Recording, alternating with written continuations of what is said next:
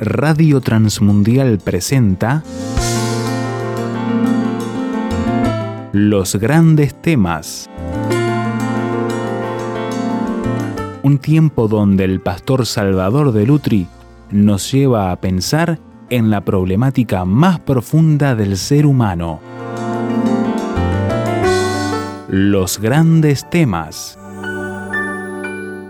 Vamos a abrir nuestra Biblia en el profeta Colosense, eh, perdón, en la carta del apóstol Pablo. Hablé recién de profeta y se me colaron los profetas. Este, la, la carta a los Colosenses capítulo 3. Vamos a leer allí la palabra de Dios. Carta a los Colosenses capítulo 3. Dice así el versículo primero. Si pues habéis resucitado con Cristo, buscad las cosas de arriba donde está Cristo sentado a la diestra de Dios. Poned la mira en las cosas de arriba y no en las de esta tierra, porque habéis muerto y vuestra vida está escondida con Cristo en Dios.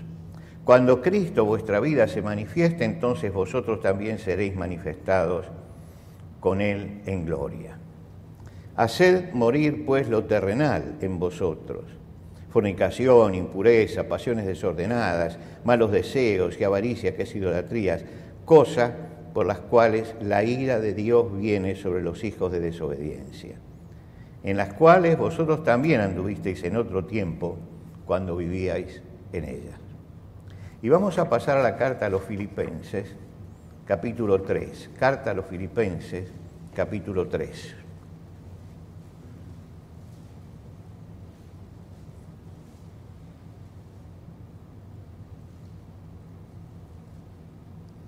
Voy a leer desde el versículo 12 al 16. No que lo haya alcanzado ya, ni que ya sea perfecto, sino que prosigo para ver si logro asir aquello para lo cual fui también asido por Cristo Jesús. Hermano, yo mismo no pretendo haberlo ya alcanzado, pero una cosa hago, olvidando ciertamente lo que queda atrás y extendiéndome a lo que está delante, prosigo a la meta, al premio del supremo llamamiento de Dios en Cristo Jesús. Así que todos los que somos perfectos, esto mismo sintamos. Y si otra cosa sentís, entonces también os lo revelará Dios. Pero en aquello a que hemos llegado, sigamos una misma regla, sintamos una misma cosa. Hasta aquí nada más la lectura de la palabra de Dios. Hace 50 años, 50 años atrás, yo era muy joven y trabajaba con jóvenes en ese momento. Y se me ocurrió que tenía que escribir un libro para la vida espiritual de esos jóvenes.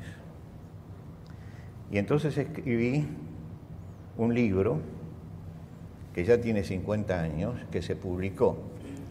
Es un libro pequeño de un pastor novato, donde traté justamente los temas estos a nivel de los jóvenes que estoy tratando aquí, nuestra identificación con Cristo. Los domingos anteriores hemos hablado de vivir plenamente la vida cristiana, de avanzar en la vida espiritual, de crecer espiritualmente. Esas eran las cosas que a mí me preocupaban en ese momento y me siguen preocupando en el día de hoy. Y yo di algunas claves que son importantes para tener crecimiento espiritual. La primera de ellas es aceptar el señorío de Cristo en nuestra vida, que Jesucristo es el Señor. El primer paso de la vida espiritual es entender que Jesucristo es el Señor y que justamente cuando nosotros lo llamamos Señor, le estamos, estamos diciendo que tiene autoridad y soberanía, que tiene el derecho a gobernar toda nuestra vida y que tiene el poder y el derecho a gobernar todas las cosas. Y que nosotros aceptamos el señorío de Cristo en nosotros.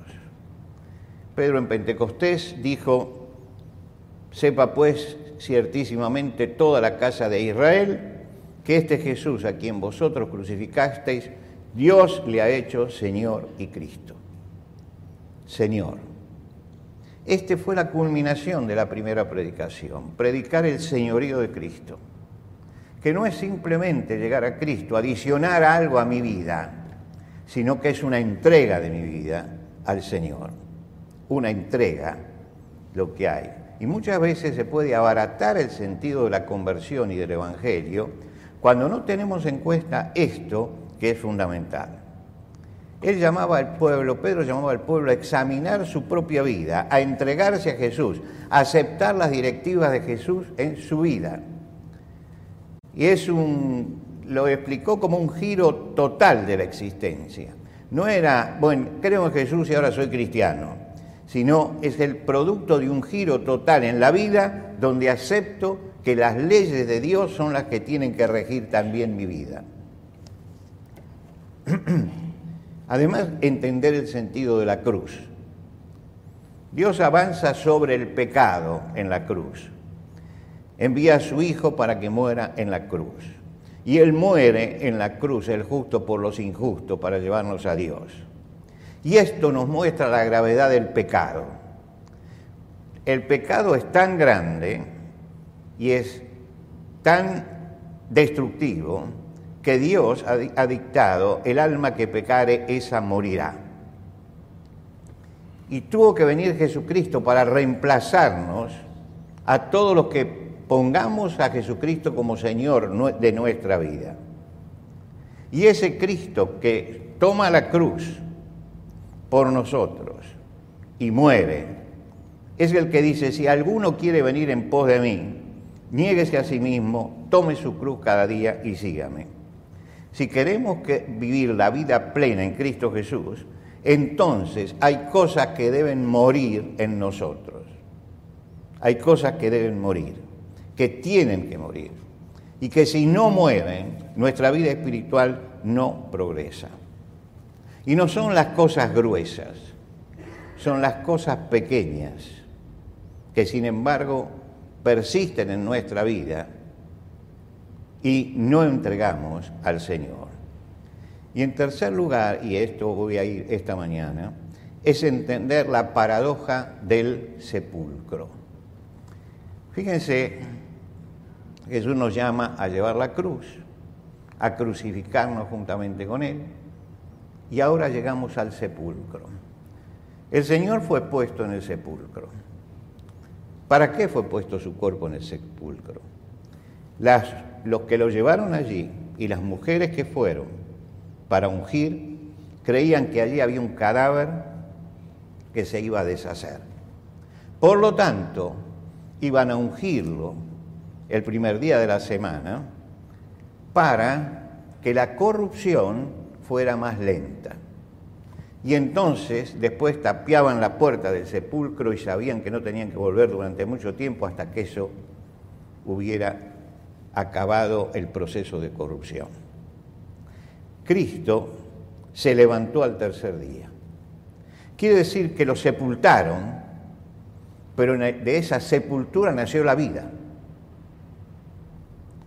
El apóstol Pablo cuando escribe a los romanos usa estas dos palabras y dice, porque somos sepultados juntamente con Él para muerte. Somos sepultados. Porque si fuimos plantados, ahora fíjese que primero usa la palabra sepultados y después la palabra plantados. Lo que se sepulta es para que se eche a perder. Lo que se planta es porque esperamos la vida. Nosotros tenemos que crucificarnos con Cristo porque hay una parte nuestra que se tiene que perder, que tenemos que echar a perder. Pero a medida que nosotros sacamos eso de nuestra vida, el Cristo resucitado, la vida de resurrección, empieza a moverse en nosotros. Es decir, vamos desalojando y a medida que desalojamos, alojamos la vida. Vamos dejando algo y ese lugar lo ocupa la vida. Por eso nos tomamos en serio el tema de la cruz porque es la forma de desalojar esto y de hacerlo morir, para que la vida de Cristo se manifieste en nosotros. Nosotros hemos muerto con Cristo al pecado. Hemos muerto al pecado con Cristo. Porque el pecado, dice Pablo al negarte a los romanos, no se enseñoreará de vosotros. Porque no estáis bajo la ley, sino bajo la gracia. No será Señor de tu vida. No se enseñoreará. Por supuesto que todos somos pecadores, no desaparece el pecado de nuestra vida, pero no puede ser el Señor de nuestra vida y el que mande nuestra conducta. El pecado en el cristiano es una caída, es un resbalón, no es una práctica constante. Y cuando caemos, porque somos débiles, llevamos eso al Señor para que lo limpie, para que lo saque, y nos planteamos la vida para producir un cambio profundo. ¿Por qué? Porque ha aparecido algo que tenía que estar muerto y sin embargo se levantó y salió. Y yo tengo que vigilar mi vida espiritual y entender que lo que sucedió, lo que he hecho, está mal y tengo que confesarlo delante del Señor. Y si eso afectó a alguna persona, tengo que conversarlo con esa persona. ¿Por qué? Porque eso tiene que desaparecer, tiene que quedar sepultado. Nosotros seguimos lidiando con las tentaciones y seguirá durante toda nuestra vida. pero podemos decir con David, mas tú, Señor, eres escudo alrededor de mí, mi gloria y el que levanta mi cabeza. Es decir, eres el que me protege y cuando caigo, el que me levanta la cabeza, el que me hace estar erguido hemos resucitado con Él a una nueva vida. Y esto cambia la dirección de nuestra mirada. El apóstol Pablo dice, si pues habéis resucitado con Cristo, buscad las cosas de arriba donde está Cristo sentado. Poned la mira en las cosas de arriba y no en las de la tierra. ¿Por qué? Porque habéis muerto y vuestra vida está escondida con Cristo en Dios. Para crecer espiritualmente tenemos que salir de la comodidad. Esa comodidad que nos dice, todo está bien, todo está bien, todo está bien, todo está bien. Bueno, ¿te has recibido a Cristo? Sí, bueno, pero no, le des demasiada importancia a todo eso porque todo, todo está bien. No, no todo está bien. Nos estancamos en nuestra vida espiritual cuando creemos que todo está bien en las cosas que hacemos. Tenemos que entrar en la tensión de la lucha. La lucha siempre es tensión tenemos que estar atentos, nos tomamos del Señor y buscamos seguir adelante, modificando nuestras actitudes, nuestras palabras, nuestras, las cosas que salen de nosotros que son malas. Pablo explica a los filipenses prácticamente esto, como lo está viviendo él, como lo vive él. Habla de su pasado, cuenta lo que ha sido pero ahora tiene una nueva vida. Y él dice, olvidando ciertamente lo que queda atrás, es decir, que mira hacia atrás y dice, esto lo tengo que olvidar, esto pertenece al pasado, esto tiene que morir en la cruz de Jesús. Y extendiéndome a lo que está delante, prosigo a la meta. Ahora estoy mirando hacia adelante, no miro más hacia atrás. Ahora, ustedes saben que la vida de Pablo fue una vida realmente muy agresiva, era un, era un hombre agresivo. Mataba a los cristianos, ¿no? Esta era la tarea fundamental de él, era esta, salir a perseguir a cristianos. Y los perseguía en tal forma que dice que los torturaba hasta que blasfemaran. Es decir, para esto tenían que quebrar realmente a la, persona para que blasfemara. Dice, yo los, eh, los perseguía hasta esto. Y cuando los mataba, yo di mi voto. Ahora, el pasado lo tiene presente. ¿Por qué? Porque no podemos olvidar. No podemos olvidar lo que ha pasado en nuestra vida. Nadie puede agarrar una goma y borrar. Eso está en nuestro recuerdo. Y Pablo recuerda todo eso. No dice, no recuerdo lo que pasa, el Señor borró esto. No, yo recuerdo lo que fui. pero no estoy atado a ese pasado, porque entendí el sentido de la cruz. No estoy abrumado por la culpa, porque yo llegué a Jesucristo y me quitó la culpa. No eh, eh, estoy cargado con esas cosas, porque llegué a Cristo y me hizo descansar. Cristo ha entrado en nuestra vida y le puso brújula a nuestra existencia. El pasado queda atrás. No quedó Pablo atado a sus traumas ni a sus conflictos. No quedó atado a eso. No quedó atada a la herencia que tenía. No quedó atado a la culpa. Cristo había transformado su vida y era un nuevo ser. Y podía mirar atrás, y podía mirar lo que ha hecho, y podía contarlo también, pero de ninguna manera eso representaba una carga, porque ese viejo hombre que salía, torturaba y mataba, ha muerto. Y ahora dice, lo que vivo, lo vivo en la fe del Hijo de Dios. Hay mucha gente que vive atada a su pasado, atada. Llega a Cristo, pero sigue siendo atada a su pasado. Y sigue permanentemente revisando ese pasado. Ahora, cuando el, el Señor viene a nuestra vida, dice Isaías 53, mas el herido fue por nuestras rebeliones y morido por nuestros pecados. El, el, el precio, el, el castigo de nuestra paz fue sobre él y por sus llagas fuimos nosotros curados. Quiere decir que las heridas que teníamos, el Señor las curó. El Señor las curó.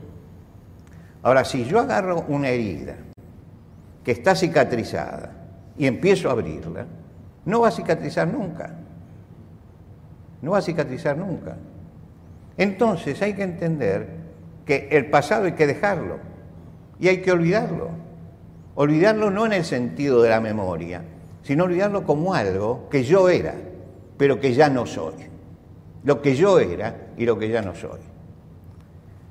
En este momento me acuerdo de algo que alguna vez comenté aquí, eh, acerca de un libro de cuentos muy famoso, escrito en Florencia.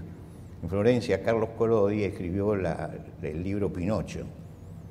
Este, después hicieron unas películas, cuentitos y todo lo demás, pero hay que leer el original realmente, lo que, dice Collodi.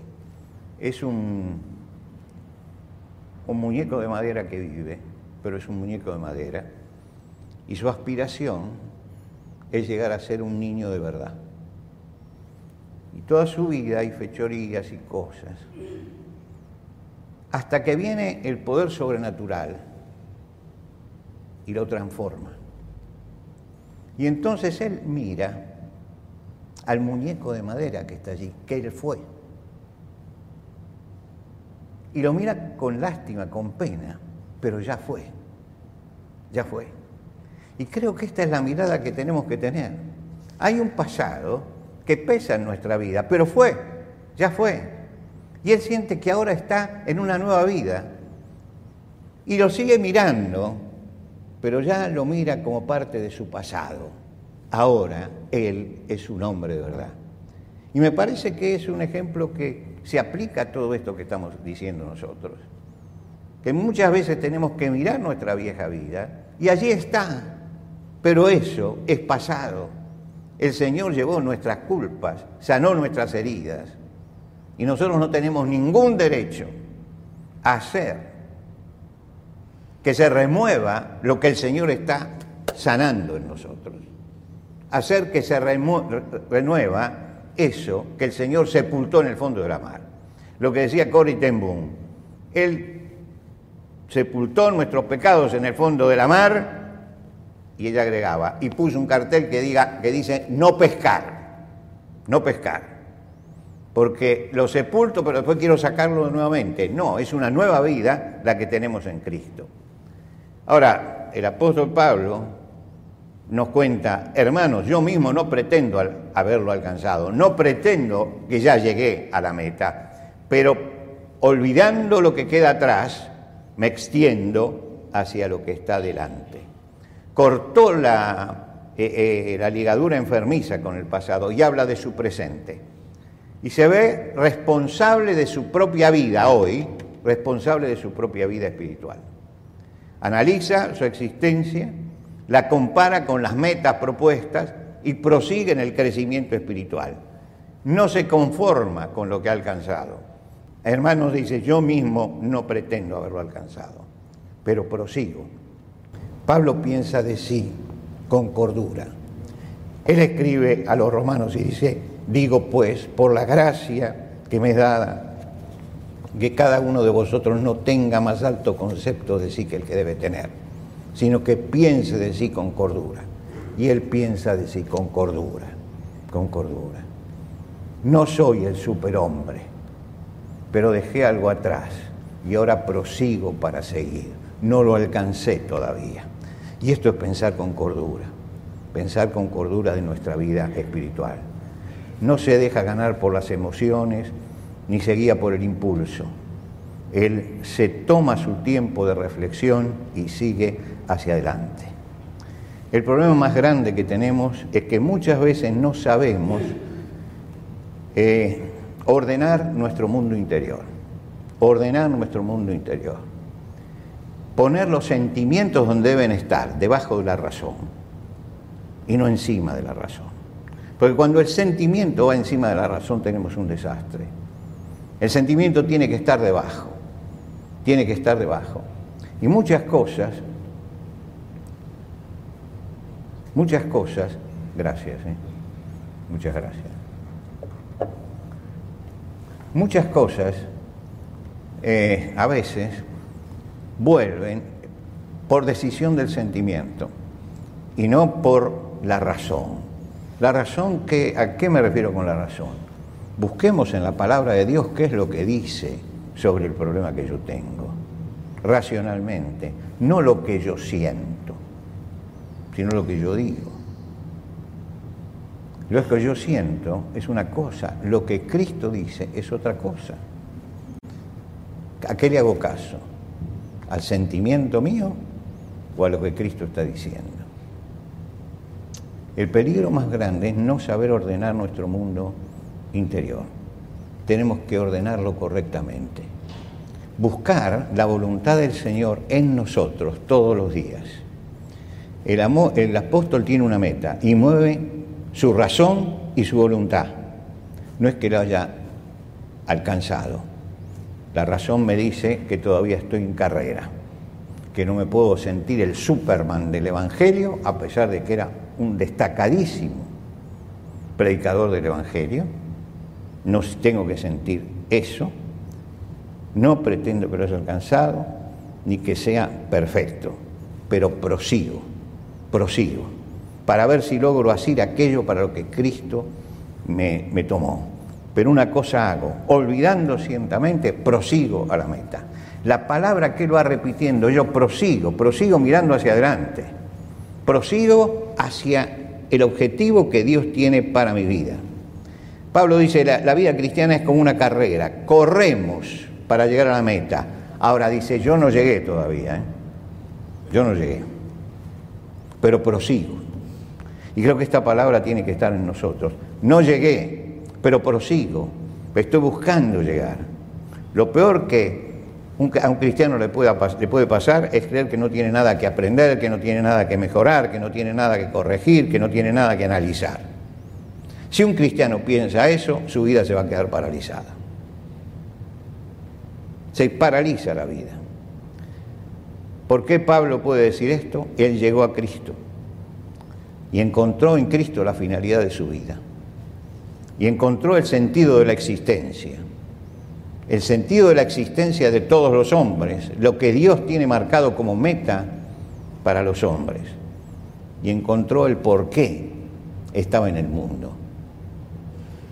Y por eso él escribe, y con esto termino, y recuerden este, este versículo, él dice, con Cristo estoy juntamente crucificado, y no vivo ya yo. ¿Ustedes se acuerdan cómo se llamaba Pablo? Saulo, Saulo. Saulo era el que hacía todas las cosas. está crucificado. Está crucificado. Ese Saulo me lo voy sacando de encima para que crezca el Pablo. Para que Pablo sea. Los antiguos se cambiaban el nombre cuando había un, gran shock espiritual. Abraham se llamó Abraham. A Jacob lo llamaron Israel. Y hay varios casos como este. Y Pablo dice, yo siento eso, que Saulo está crucificado con Cristo.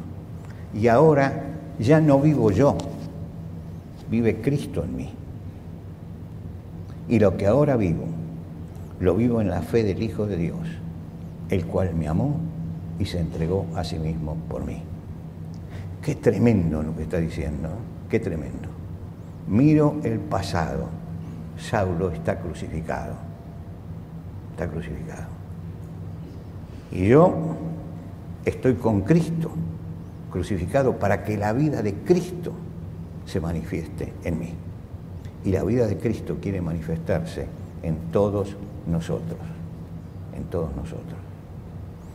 Dichoso aquel que puede tomar este versículo y repetirlo, porque es la experiencia de su vida. Con Cristo estoy juntamente crucificado y no vivo ya yo, sino que vive Cristo en mí. Y lo que ahora vivo, lo vivo en la fe del Hijo de Dios. La fe. La fe también como cuerpo de enseñanza. Creo en esto, en lo que Jesucristo ha dicho, porque Él es mi Señor y Él se entregó a sí mismo por mí. Y tal vez toda la clave de la vida de Pablo esté sintetizada en estas palabras. Ha dejado atrás a Saulo y ahora es Pablo, siervo de Jesucristo. La palabra que él usa es esclavo de Jesucristo. Estoy atado a la voluntad de Jesús. Y esto es el sumo que podemos alcanzar en esta tierra, querer hacer la voluntad de Dios.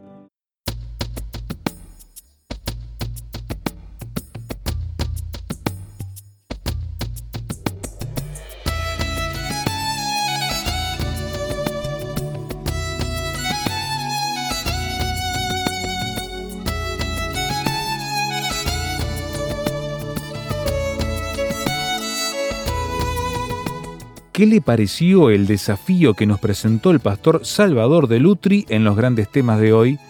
¿Qué preguntas, aportes y discusión le gustaría compartir con nosotros? Déjelo saber a través del 091-610-610, SMS o WhatsApp. 091-610-610. Si está fuera de Uruguay, agregue el número en su libreta de contactos así, símbolo de más 598 91 610 610.